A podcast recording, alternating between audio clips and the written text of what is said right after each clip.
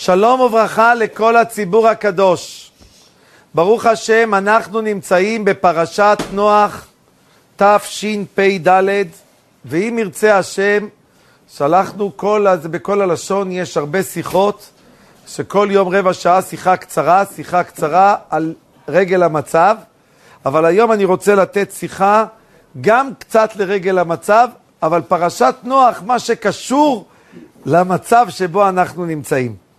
מוריי ורבותיי, בפרשת נוח כתוב, ותשחט הארץ לפני האלוקים. שואל הרב אברמסקי, המילים לפני האלוקים מיותרות. ותשחט הארץ, ותשחט הארץ. מה זה לפני האלוקים? מה זה הלפני האלוקים? אומר הרב אברמסקי, אתה יודע על מה הייתה התביעה? כשיהודי יודע שהוא לא בסדר, השם עוד לא מביא מבול. מתי הקדוש ברוך הוא הביא מבול לעולם? כשהם הרגישו שהם בסדר, התרגלו להשחתה. ותשחט הארץ, מי רואה שהם מושחתים? לפני האלוקים. רק הקדוש ברוך הוא מרגיש בהשחתה שלהם. הם עצמם מרגישים שהם בסדר. עצם ההרגשה שיהודי יודע שהוא לא בסדר, זה מעורר בו הרהורי תשובה. ואותם הרהורי תשובה, יש להם כוח להציל את האדם ואת העולם כולו ממבול מים. כשמגיעים פרעות, מגיעים צרות, מי יכול להציל את, ה, את האדם? עצם ההרגשה שאני לא בסדר ואני רוצה להיות יותר בסדר. זה האדם צריך תמיד להשתדל לדעת. אני רוצה להביא לכם, רואים פה דבר מדהים. בפרשה, עולם כולו מושחת, אבל הקדוש ברוך הוא רואה שאם יש בן אדם אחד שהוא משנה את עצמו מן העולם, יש לו מידות טובות, נוח מצא חן בעיני השם. למה? כי הוא היה נוח לבריות. יהודי שמארגן, והוא לא שואל את עצמו מה אני רוצה, אלא הוא שואל את עצמו שאלה אחרת. את האלוקים יתהלך נוח. מה ההבדל? כל יהודי אומר, אני רוצה את זה, אני בודק אם מה שאני רוצה מסתדר עם השם. אבל אני עושה את מה שאני רוצה. נוח, המבט שלו היה הפוך. מה היה המבט של נוח? את האלוקים יתהלך נוח. הוא לא שאל מה הוא רוצה, הוא שאל מה השם רוצה. והוא תמיד השתדל לעשות מה שהשם רוצה. אמר לו הקדוש ברוך הוא, אתה עשית את מה שאני רוצה, אני אציל אותך כשאתה רוצה להינצל. מידה כנגד מידה. ולכן, כשרוצים עצה שנייה להינצל מן המבול, להינצל מכל הפרעות, מכל הצרות, יש לנו דרך נפלאה שהתורה מלמדת אותנו. לחפש מה השם רוצה שנעשה. כל קידוש שם שמיים, כל מידה טובה, כל התגברות יכולה ליצור עולם שלם. היה משגיח לישיבת גייצד, קראו לו רב שמעון שבוב. משפחת שבוב, הם היו משפחה שגרה בגרמניה. היו משפחה יקית, עמידה, עשירה, אבא שלהם היה רואה חשבון. היה להם וילה בגרמניה, היה להם משרתים שם בגרמניה. והוא הגיע לליטא, לליטא. ליטא, מי שיודע, כבר גם היום המדינה עצרה לפני 50 שנה. הם שם, איפה שאנחנו היינו לפני 50 שנה, ככה זה ליטא היום. אז תראו איך זה היה נראה לפני 70-80 שנה. זה היה תקוע ממש עמוק. הוא רצה ללמוד בישיבה, בגרמניה אין ישיבות. הישיבה שהייתה ישיבה קטנה בגיל שלו, זו הייתה ישיבת ברנוביץ' בליטא של רב אלחונן וסרמן. אז רב שמעון צבוב היה לו אח שלמד שם, הוא נסע לישיבה. וכשהוא הגיע לישיבה, הוא ראה מלא יתושים, תנאים עלובים, אוכל עלוב, בניין מת ליפול. הוא בגרמניה היה רגיל לדברים נורמליים. הוא הסטניס, מפונק, הוא ניגש לאח שלו, אומר לו, תשמע, אני לא מסוגל, לא מסוגל להיות פה. המקום הזה הוא מדי כבד בשבילי. אמר לו, טוב, עכשיו לילה, היום תישן פה, מחר תיקח רכבת, תחזור לגרמניה, אין מה לעשות, אתה לא יכול, לא יכול. אמר לו, בסדר. עכשיו, לא הייתה פנימייה לישיבה, כי הייתה ישיבה מאוד ענייה. כולם היו מתארחים אצל התושבי, התושבי היהודים שהיו בעיירה.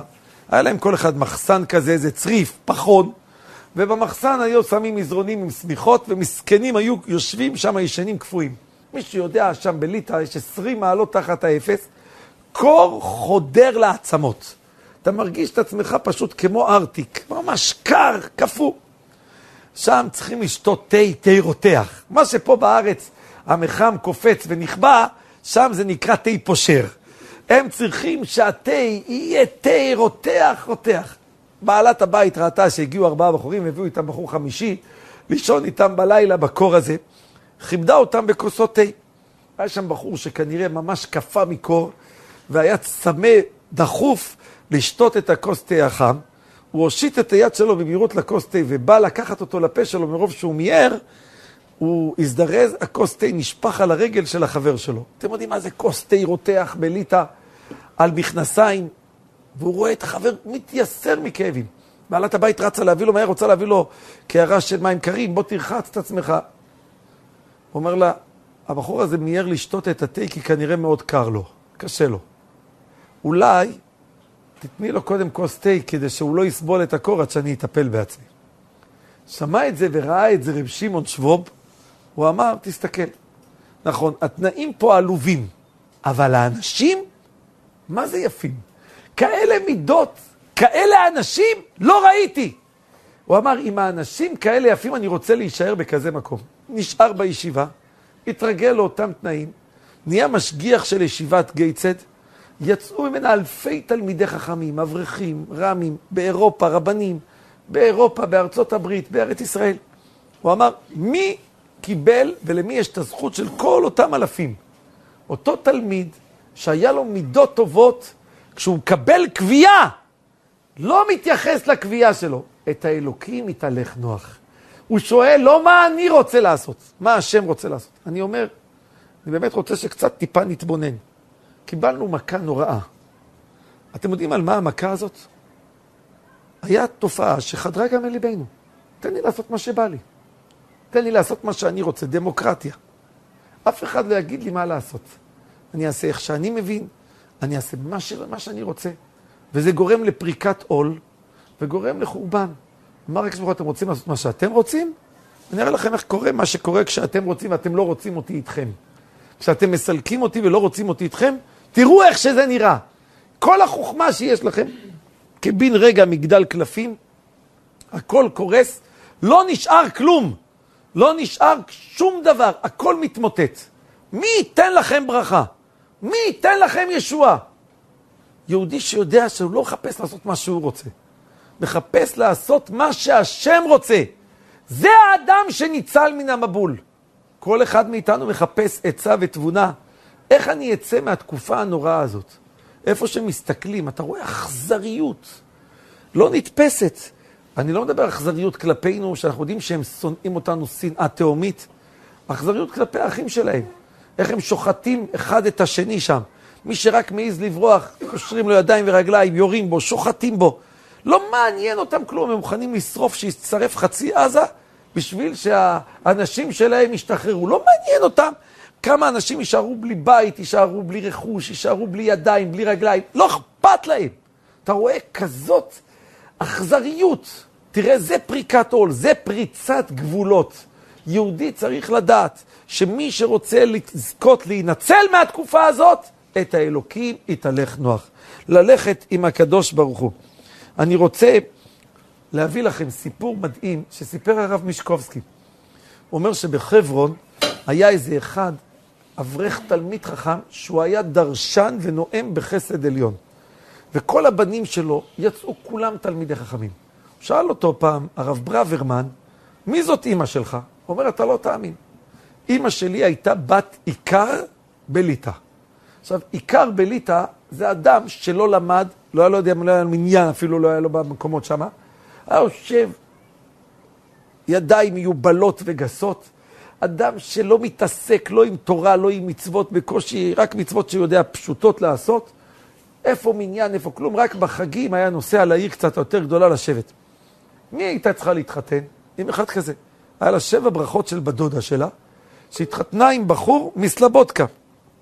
שבע ברכות. היא הגיעה לשבע ברכות, היא ראתה את הבחורים של סלבודקה, איך הם מדברים, איך הם שרים, איך הם מרוממים. היא יצאה מכליה. לא ידעתי שיש כזאת רוממות. כל השבע ברכות, כל השבוע היא יושבת בוכה, ריבונו של עולם, אני לא רוצה להתחתן עם עיקר. לא רוצה שיהיה לי שם איזה עיקר שם, ברוסיה, באיזו עיירה נידחת, בעניות שהמקסימום אצלו זה טיפה קצת יבול, זה, זה המקסימום של השאיפות. היא בכתה. אומרת, אבל מי ירצה אותי? אבא שלי אין לו מודעות בכלל לחפש בן תורה, מי ירצה אותי? היא אמרה, אין לי מה לעשות, אני אתפלל להשם, אבכה להשם בכל הכוח. היא בכתה והתפללה לריבונו של עולם, התפללה לריבונו של עולם בכל כוחה, וכשהתפללה לכל, לקדוש ברוך הוא בכל כוחה, מעומק הלב, מה שקרה איתה, הקדוש ברוך הוא שמע את תפילותיה, שמע את תחינותיה, וכשהוא שמע את התפילות ואת התחנונים שלה, היא כתבה מכתב. מכתב. במכתב היא כתבה לריבונו של עולם, אני רוצה שתשלח לי את החתן שלי. כתבה את השם שלה, את הכתובת שלה, אני מתפללת ורוצה לזכות בבן תורה. וזרקה את המכתב ליד ישיבת סלבודקה, באחד היערות.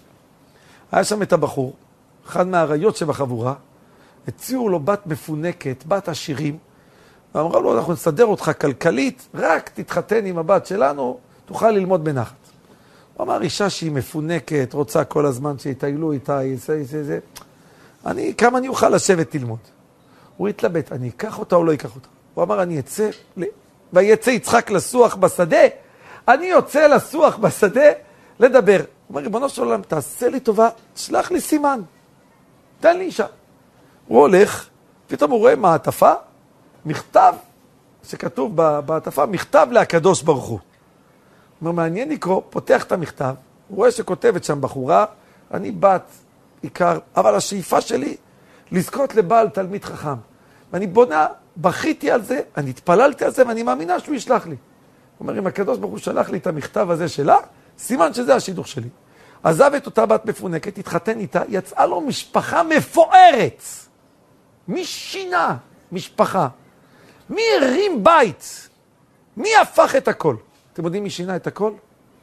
שאיפות, את האלוקים התהלך נוח. יהודי שמחפש ללכת עם השם. יהודי שמחפש ללכת עם הקדוש ברוך הוא. אני אולי אתחיל בזה, אני חשבתי לסיים בזה, אבל אני אתחיל, אני אלך אחר כך לנקודה מאוד יפה. אני רוצה שכל אחד ישים לב. ויחל נוח איש האדמה. על שום אחד כמעט התורה לא כותבת תואר, נוח איש צדיק תמים, שלם. יש צדיק חצי, שלושת רבעי, צדיק תמים, שלם בצדקותו, רק על נוח. פתאום אותו פרשה, חצי פרשה, אחר כך נוח איש צדיק. ממשיכים עוד כמה פסוקים, ויחל נוח איש האדמה. נהפך מאיש, איש צדיק תמים לאיש האדמה, חולין. שואלת הגמרא, למה? אומרת הגמרא, כי הוא יצא מהתיבה. תראו לעצמכם, אתה יוצא עכשיו פה, אתה רואה ארץ שלמה, שוקקת חיים, מלא אנשים. היה גן עדן בעולם הזה. הפירות היו צומחים, לא צריכים גשם. כל השנה הייתה אביב. בניינים גדולים, אנשים גיבורים, אוכל בשפע, כסף בשפע, מה שרק רוצים. פתאום אין בניינים, אין מכוניות, אין כבישים, אין פארקים, אין גינות, אין פרחים, אין עצים. הכל שומם. נוח יוצא שבור ורצוץ, מתחיל לבכות. אומר לו הקדוש ברוך הוא, שותה, היית בוכה בכייה קודם, היית מונע את המבול. אם היית בוכה בכייה אחת קודם, היית מונע את המבול. ונוח שבור, כתוב, תנו שכר לעובד ויין למראה נפש. לוקח נוח, נוח ענף של יין, איחור של יין, של גפן, נוטע אותו באדמה, תוך יום צומח ענבים, הענבים מבושלות, תוך יום לוקח את הענבים סוחט, נהיה יין משובח, הלוא לוקח 40 יום עד שהיין תוסס, נהיה יין משובח, שותה את היין, משתכר. אומרת הגמרא, זה מה שאתה מתעסק בדבר הראשון? נעשה את האיש האדמה. שואלים כל המפרשים, מה רוצים ממנו? השם אמר לו, תיקח איחורים, תיטע אותם. הוא היה שבור, רצה לשתות כוס יין, בשמה השם ייצר את היין. כתוב בפסוק, תנו שכר לעובד ויין למראה נפש. מה התביעה על נוח? אז ראיתי שתי תירוצים. תירוץ ראשון ראיתי, הרב שטרנבוך מתרץ, כתוב שהוא נטע כרם. כרם, אומרת המשנה בכלאיים, פרק ד', זה חמש עצים. אתה רוצה יין, תעשה עץ אחד. למה אתה עושה חמש עצים? עשית כרם! חמש עצים! זאת אומרת שהראש שלך נמצא עכשיו בכרם, לא נמצא במקום אחר. איש האדמה, נעשה את החולין. אבל הרב דושינסקי תירץ, תשמעו איזה יופי של תירוץ. הרב דושינסקי תירץ תירוץ מדהים. אומר, אתה שבור, שתית יין. מה קרה מהיין הזה? השתכרת. השם אוהב את הצער שלך. כשהשתכרת, בא חם עם כנען, סירסו אותו, גילו אותו, זלזלו בו. כל אפריקה, אתה רואה אותם כושים עניים, הורגים אחד את השני, מד... יבשת שלמה, עשירה במחצבי טבע, עניים מרודים. כל זה מהקללה של נוח, עבד עבדים, תישארו עבדים לנצח. אתה רוצה? אתה שבור? תלמד. היית יושב ולומד תורה, פיקודי השם ישרים משמחי לב. היית מקיים מצוות, היית מקבל שמחה מן המצוות. המצוות האלה היו מרוממים את כל העולם, מקדשים את כל העולם. גם חם היה מתקדש, לא היה צריך את הכל. נוח היה מתקן את כל העולם. נוח, היה לך הזדמנות. איבדת את ההזדמנות. ויחל נוח איש האדמה. חילל את עצמו, עשה את עצמו חולין. כמה אדם צריך לדעת לנצל כל רגע ורגע של תורה, של מצוות, שהוא נמצא, שהוא עושה. זה הכוח שאדם צריך לדעת. אתם יודעים כמה אדם יכול להתרומם? חכם יהודה צדקה, הרב יהודה צדקה, זכר צדיק לברכה, היה בחור, קיבל איזה מחלה, הבהילו אותו לבית חולים בלילה. על הבוקר מופיע הרב אפרים כהן, שייך אביו של חכם שלום כהן. מופיע בבית חולים. שואל אותו, שואלים אותו המשפחה, מי אמר לך שרב צדקה חולה? אומר, הבן איש חי, שהוא היה הרב של חכם אפרים, בא אליי בחלום, אמר לי, תתפלל על האחיין שלי, הרב יהודה צדקה, הוא זקוק לישוע. קמתי בלילה, אמרתי תהילים, התפללתי, ובאתי בבוקר לראות מה שלום. אמרו לו, הוא יצא מכלל סכנה. שמע את הסיפור הזה, המשגיח מליכבוד. אומר, אתם יודעים איזה הבן איש חי? גדול העולם. הבן איש חי נמצא בשמיים, הוא לא יכול להתפלל תפילה שהתלמיד שלו, רבי אפרים כהן, שחי, יכול להתפלל. למה הוא לא מתפלל? מתפלל בשמיים, אבל את התפילה שיכול לעשות התלמיד שלו פה, בניסיונות, בקשיים, הוא לא יכול לעשות. הוא אומר, תראה מה זה כוח של תפילה שאדם מתפלל. תראה מה זה אדם שיודע להתרומם ולוקח את הקשיים שלו ואת הדברים ומתרומם איתם ביחד. אני חייב להביא לכם משהו נפלא. אתם רוצים, זה גם עצה אדירה להינצל, ותראו מה זה דבר עצום. כתוב בנביא שמואל, בנביא שמואל, א', פרק י"ז. גם לשאול היה חסר אונים.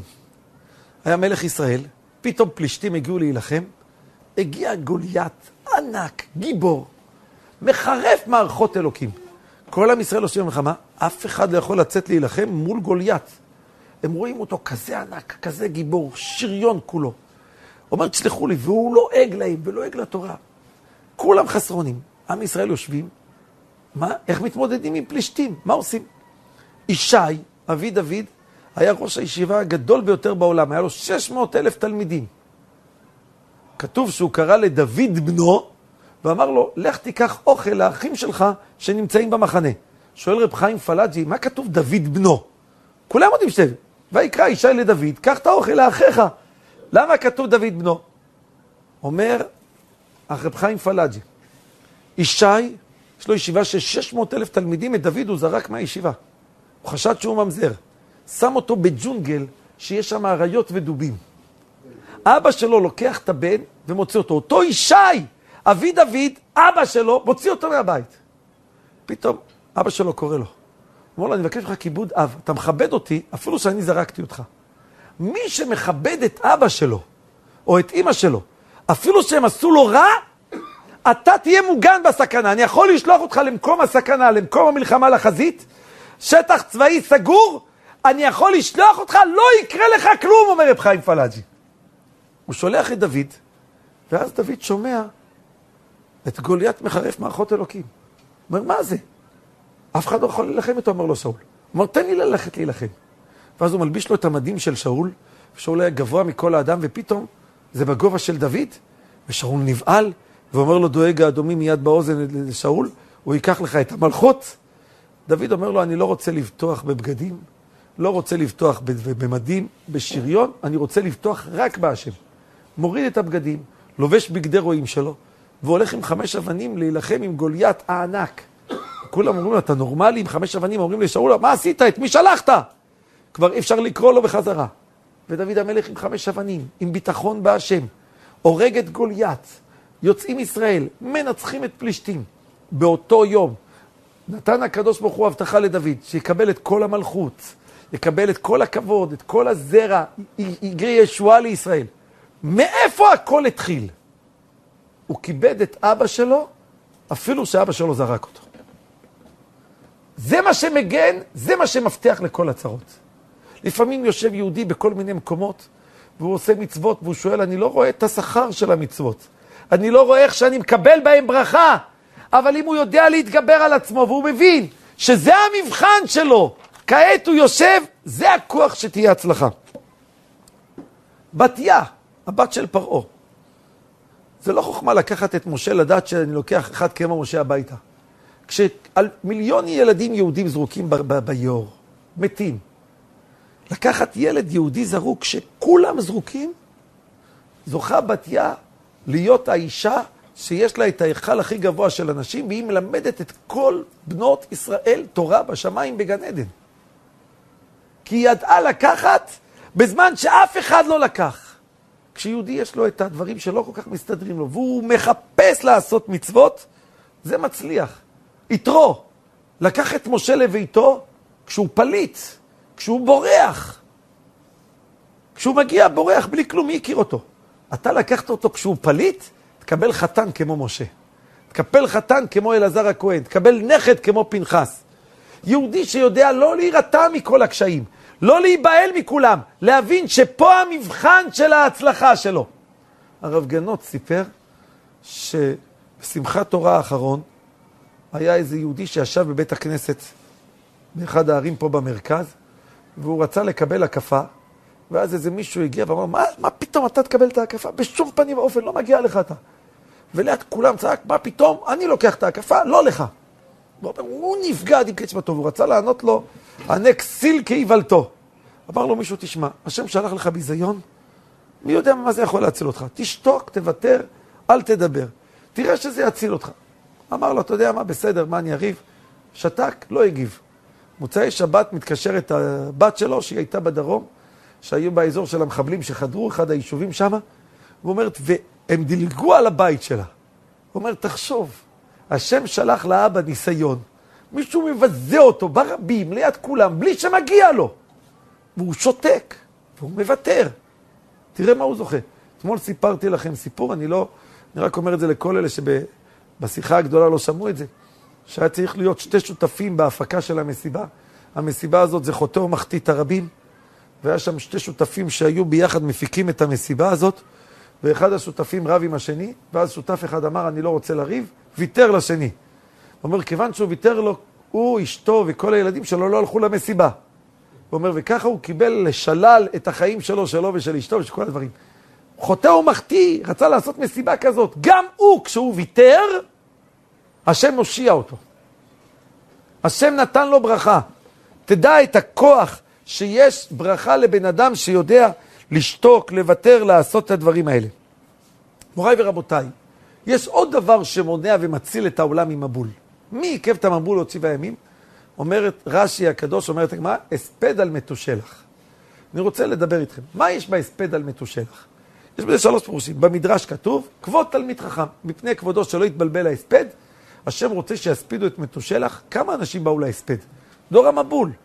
קצת אנשים. מעט אנשים הגיעו להספד על מתושלח, אומר הקדוש ברוך הוא, בשבילם גם כן, אני לא מביא את המבול, מגיע כבר מבול, הגיע הזמן של הגזרה, שבוע מחכה. אבל הגמרא בסנהדרין דף ק"ח אומרת טעם אחר. ועל זה אני רוצה לדבר איתכם היום. מתושלח, אבא שלו קראו לו חנוך, בגיל 300 לקחו אותו לשמיים. יש לו בן בדור הכי מושחת בעולם, דור מקולקל, חי בלי אבא, בלי שיחנכו אותו.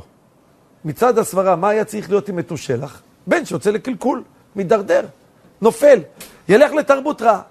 ומה קורה עם מתושלח? עם מתושלח בפועל לא יצא לתרבות רעה. לא רק שאתה, הוא נפטר הכי מבוגר בעולם. מי שנפטר הכי מבוגר, לא בוכים עליו כל כך הרבה. לא בוכים. אדם נפטר מבוגר, אומרים, טוב, מה אתה רוצה? חי, חי 900 ומשהו, מסודר. הוא ב-969. הוא אומר, אבל מה קורה איתו? הספד של מתושלח, כמה בודדים יושבים ובוכים בהספד של מתושלח?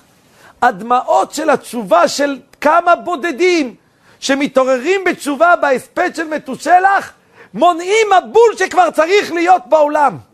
יושב לפעמים אדם אחד באיזה פינה, ואומר, התפילה שלי תועיל? תדע לך שהתפילה של הבודדים האלה מועילה. באו קבוצה לרב, לחזון איש, ואמרו לו שמול ישיבת לומז'ה בפתח תקווה, יש שם איזה מישהו שמשקה את הגינה שלו כל שבת. הוא יוצא החוצה ועושה מלאכה, חילול שבת דאורייתא, משקה את הגינה. צריך לעשות משהו.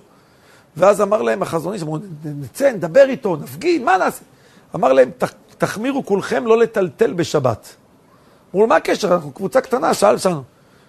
אם הקבוצה הקטנה לא תטלטל בשבת, אתם תראו שהוא לא יחלל שבת. הפסיקו לטלטל בשבת, הבן אדם פתאום לבד הרגיש, איך אני מול ישיבה משקה בשבת? הפסיק את ה... כמה בחורים הפסיקו לטלטל בשבת. יש רבנים שמתירים טלטול, יש מקומות כאלה, אבל הם החמירו על עצמם. החמירו. ספר, רב חיים גריינמן, בישיבת, ברמת גן היה מופע של פריצות. והחזון איש שמע את הסיפור הזה, הוא לא ידע איך לעשות את הדבר הזה, והוא ניגש לשלושה בחורים מפודביץ', שלושה בחורים, ואמר להם, תלבשו חליפות ארוכות. כשאדם יש לו חליפה ארוכה, אז הוא יותר שומר על הצניעות. אין לו ידיים להכניס לכיסים של, הר... של המכנסיים. אז יש הרחקה וצניעות יותר גדולה. שלושה בחורים לבשו מעילים ארוכים, המופע התבטל. היה שם תקלות, התבטל המופע. מה הקשר? שלושה אנשים התקדשו, השפיעו על העולם, קידשו את העולם. יושב בן אדם ואומר, מה אני יכול לעשות? אתה בפעולה שלך יכול לשנות את המצב, יכול לשנות את הדין. אני חייב להביא לכם. משהו נפלא, שהבן של רב חיים גריינמן, הרב אברהם ישעיהו גריינמן, הביא את זה. הוא הביא את הדבר הזה. אני רוצה לספר לכם מה שהוא הביא. הוא הביא שם דבר מדהים שאני רוצה לספר לכם מה ש... כתוב בנביא שופטים פרק ו'. נביא שופטים פרק ו', כתוב שם ככה, שגדעון, השם ומדיין, ככה מביא הכלי יקר, בעל הכלים זה הרב שלמה לניאדו, הוא כותב דבר מדהים. הוא כותב בנביא שהמדיינים באו לנקום את נקמת האומה שלהם, שעם ישראל הרגו את כל מדיין.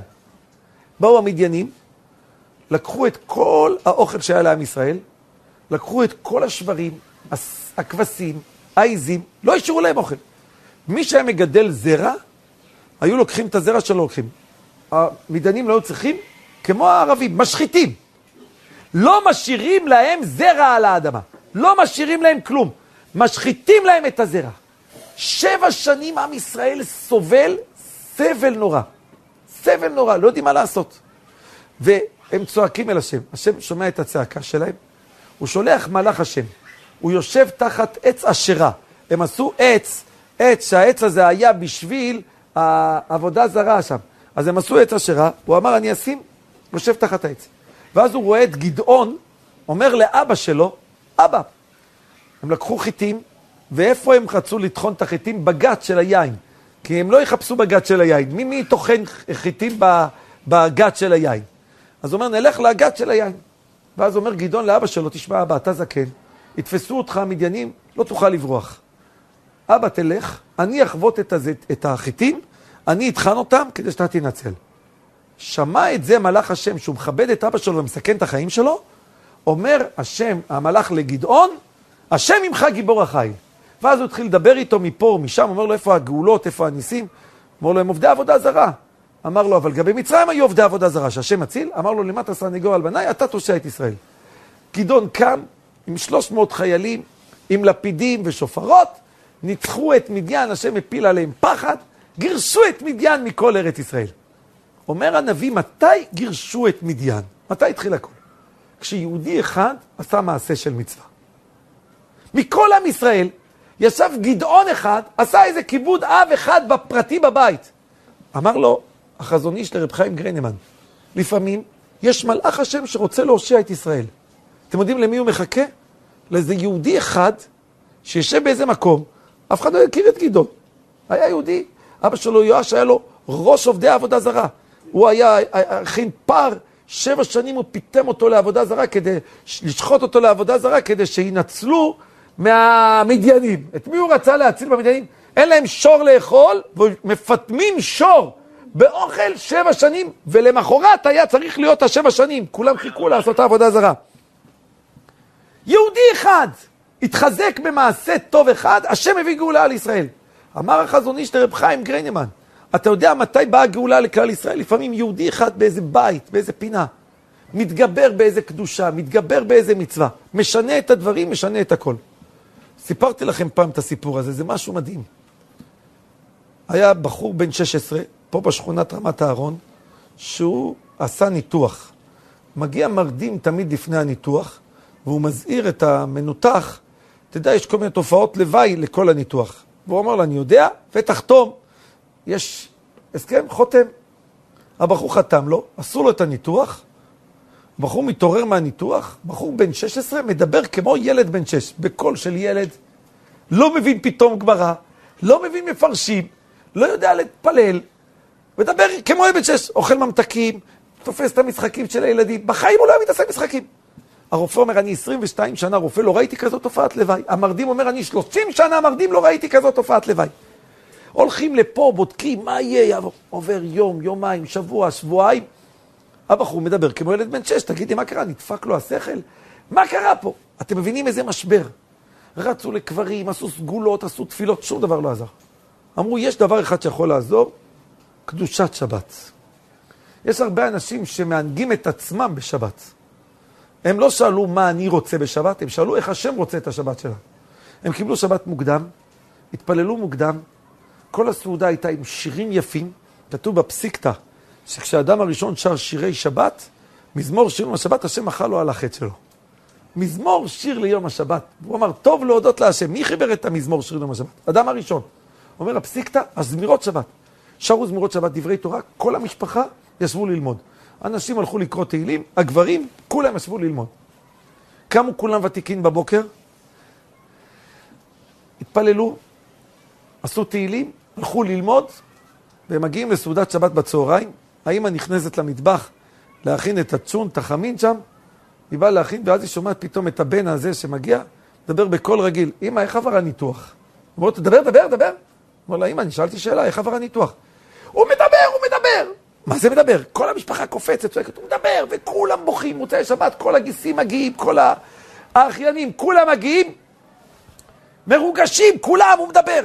שואל, מה קרה? מה מדבר? אמרו לו, תשמע, אתה דיברת כמו ילד בן שש, שלושה שבועות, התנהגת כמו ילד. והתחילו לספר לו מה הוא עשה, הוא היה משתגע. אמרו לו, תגיד אתה משהו, עושים מסיבת הודיה מלווה מלכה, כל המשפחה, תגיד משהו. אמר, תשמעו, אני לא הכנתי כלום, אתם מבינים. אבל הרגשה, אני אומר לכם, אני לא יכול למצוא לעצמי מקום מרוב בושה. איך אני בחור שגדלתי בבית פה כמו כולם, פתאום מתנהג כמו ילד בן שש. אומר, איך אני מתנהג כמו ילד בן שש? איך אני מתנהג בדבר כזה? הוא אומר, אבל למדתי והבנתי דבר אחד. מה למדתי והבנתי? אתה יכול לגדול באותו בית ולהיות כמו ילד קטן. הוא אומר, שלא נבוא לשמיים אחרי 120 ויגיד לנו, איך עברת את העולם כמו ילד בן שש. מה שעניין אותך זה עוד סוכריה, זה עוד ממתק, זה עוד אוכל, זה עוד הנאה, זה עוד טיול, זה עוד בילוי. אתה צריך לדעת שיש לך איזה תפקיד, שיש לך תורה, יש לך מצוות, יש לך תפקיד שאתה צריך לקיים ולמלות. לא לעבור את העולם כמו ילד בן שש. זה יהודי צריך תמיד לדעת. שמעתי מהרב לסרי. הוא אומר שהוא נסע במטוס. הוא אומר, וישב לידו היסטוריון רוסי. הוא אומר לו, אתם, העם היהודי, סובלים כל הזמן צרות. הוא אומר לו, למה אתם סובלים כאלה צרות? הוא אומר, אתה שואל באמת שאלה יפה. הוא אומר לו, אני אתן לך תשובה, חכה רגע. ואז עובר שם דייל, שם דייל. אומר לדייל, תגיד לי, לאיפה אתה נוסע? איתכם לנוס אנג'לס. אומר לו, אתה שילמת כסף על הטיסה? אומר לו, לא שילמתי כלום. אומר לו, לא שילמת כלום על הטיסה הזאת? לא שילמת כלום? אומר לו, רק שאני אני מקבל משכורת, מה אתה לא מבין? מה זה דייל? אני עובד פה. שואל הרב לסרי, את ההיסטוריון, תגיד לי, שתינו נוסעים ללוס אנג'לס, מארץ ישראל. אתה שילמת 1,800 דולר כרטיס. הדייל, לא רק שלא שילם, קיבל כאן כסף. תגיד לי, מה האפליה הזאת? אומר לו, אני לא מבין, אתה, אתה, אתה רב יהודי? ככה מדבר רב? אומר לו, למה? אומר, תסביר לי את ההבדל. אומר לו, אני אגיד לך מה ההבדל. אומר לו, אנחנו נוסעים ללוס אנג'לס. לנסוע ללוס אנג'לס צריך לשלם. הוא נוסע להישאר במטוס. מי שנוסע להישאר במטוס, הוא מקבל, הוא לא משלם. הוא אמר, אני רוצה לומר לך, יש יהודים שנוסעים, יש יהודים שנוסעים בעולם, עוברים את כל העולם הזה, למה הם עוברים את כל העולם הזה? להגיע לעולם הבא. כדי להגיע לעולם הבא, צריך לשלם. אבל יש אנשים שהתפקיד שלהם להישאר במטוס, לשרת את האנשים. הם מקבלים, הם לא נותנים. הוא אומר, עם ישראל יש לו תפקיד אחר. אנחנו בגלל זה משלמים. ובמה אנחנו משלמים? בניסיונות, בקשיים, אבל מתחזקים באמונה, מתחזקים בביטחון, מתחזקים באהבת השם. לא נותנים לעצמנו ליפול, לא נותנים לעצמנו לעשות משהו. אני רוצה לסיים לכם. הגאון רב אריה שכטר, אשתו חלתה, והייתה חולה במחלה מאוד קשה. והגיעו אליו כל מיני אנשים, ואמרו לו כל אחד עצות איך לרפות את המחלה. הוא לקח מחברת, ואומר, והוא רשם 64 עצות שנתנו לו. הוא ניגש לרב חיים גרנמן, אמר לו 63 שטויות. 63 מהעצות הן שטויות. אמר לו, אז מה העצה הנכונה? אמר לו, יש עצה אחת, שיש איזו דיאטה שנוסעים לארצות הברית, וכשמגיעים לארצות הברית, וכשמגיעים לארצות הברית, אותם אנשים שמגיעים לשם, הם, אה, יש אה, דיאטה שאוכלים נבטים, אגוזים, כל מיני דברים, משלמים 15 אלף דולר, הוא מלמד את הדיאטה המסוימת, זה יעזור. ניגש הרב, אה, זה לשאול את הרב, הרב שכטר, שואל את הרב חיים גריינמן, בשביל דיאטה אני אשלם 15 אלף דולר, ייסע לארצות הברית, זה נראה לך שיציל מהמחלה? הוא אומר לו, תיסע. שואל אותו, מה יעזור? אבל אין תועלת בזה. אמר לו, יש תועלת אחת. אמר לו, אתה יודע מה התועלת שיש? אמר לו, התועלת שיש שם היא תועלת אחת גדולה. במה מתבטאת התועלת? גלות מכפרת עוון. אתה תיסע לשם, הגלות תכפר לך את העוון. הוא נסע. הוא נסע. אני עוצר שנייה. תראו כמה אנשים היום בארץ יצאו לגלות. כל אנשי הדרום בגלות. אנשי הצפון בגלות. אנשי המרכז צריכים לברוח לממ"דים, חדרי מדרגות וזה. כל אדם שואל, מה זה כל הגלות הזאת? גלות מכפרת עוון. צריכים לדעת שהקדוש ברוך הוא עושה לנו את הגלות הזאת, זה לא סתם. כל הגלויות הזאת, הם באו לכפר לנו על העוונות. זה לא סתם שהגלות מכפר. עכשיו תשמעו טוב הלאה. הוא אומר שהוא ממשיך ומגיע ל... הגיע לארצות הברית, ואז הוא, הרב שכטר, הוא איש, היה יודע לדבר, איש, איש שיחה. הוא דיבר עם המייסד של ה... הוא אמר לו, שמע, לא הנבטים עוזרים, לא כלום עוזר. הוא אמר לו, מה הסוד שלה בנבטים? הוא אומר, כשבן אדם עושה מה שהוא רוצה, ואין לו את כל מה שהוא רוצה, הוא עצבני. הוא מתוסכל. כשהוא מתוסכל, הוא לא יכול להיות בריא. מה אנחנו עושים דבר ראשון? רוצים להוציא את הבן אדם שיהיה רגוע ולא מתוסכל. אמרו לו, אתה לא יכול לאכול כלום. אומר, אז אין לו מה לרוץ. אתה אוכל עכשיו בשעה כזאת, בשעה הזאת אתה לא אוכל. עכשיו אתה אוכל רק נבטים, עכשיו אתה אוכל רק אגוזים. עכשיו, הוא אומר, כשהוא יודע שהוא לא יכול לרוץ, בן כהן לא מה לרוץ, הוא לא יכול לאכול מה שהוא רוצה, עכשיו אתה צריך לעשות את זה, אז הוא רגוע. אומר, כשהבן אדם נכנס לאיזון והוא נהיה רגוע, הנפש בריאה. כשהנפש בריאה, יש לנפש כוח לנצח את המחלה. אמר לו הרב שכטר, היה כדאי לי לשלם 15 אלף דולר ללמוד את העצה הפשוטה. כשהבן אדם רץ להשיג את זה, להשיג את זה, זה מה שגורם לו את כל הצרות. אבל כשבן אדם יש לו את מצוות התורה, שמלמדות אותו מה מותר, מה אסור, מה עכשיו, מה אחר כך. עכשיו תפילה, עכשיו. הוא רגוע, הוא שלב, הוא לוקח את מידות השם בנחת רוח. כשהוא לוקח את מידות השם בנחת רוח, הנפש מנצחת את כל הקשיים כולם. כשאנחנו רוצים לעבור את התקופה הזאת, יש לנו עצה אחת ויחידה. בואו ניקח בנחת, לא משיגים את כל עולם. למה אנשים בורחים? למה אנשים מבוהלים? הם חושבים שהקדוש ברוך הוא טועה? שיכול להיות שהוא ישלח כדור או טיל לבן אדם שלא מגיע לו טיל? אין לך סיבה לרוץ. תלך בנחת. לא בפחד. זה כפירה, רבותיי. יהודי שחי עם אמונה אמיתית, הוא לא מאבד את השלווה שלו. הוא לא מאבד את מנוחת הנפש שלו. אם נדע כולנו לקחת את שלוות הנפש כמו שצריך, נזכה שהקדוש ברוך הוא יביא לנו את משיח צדקנו במהרה בימינו אמן ואמן.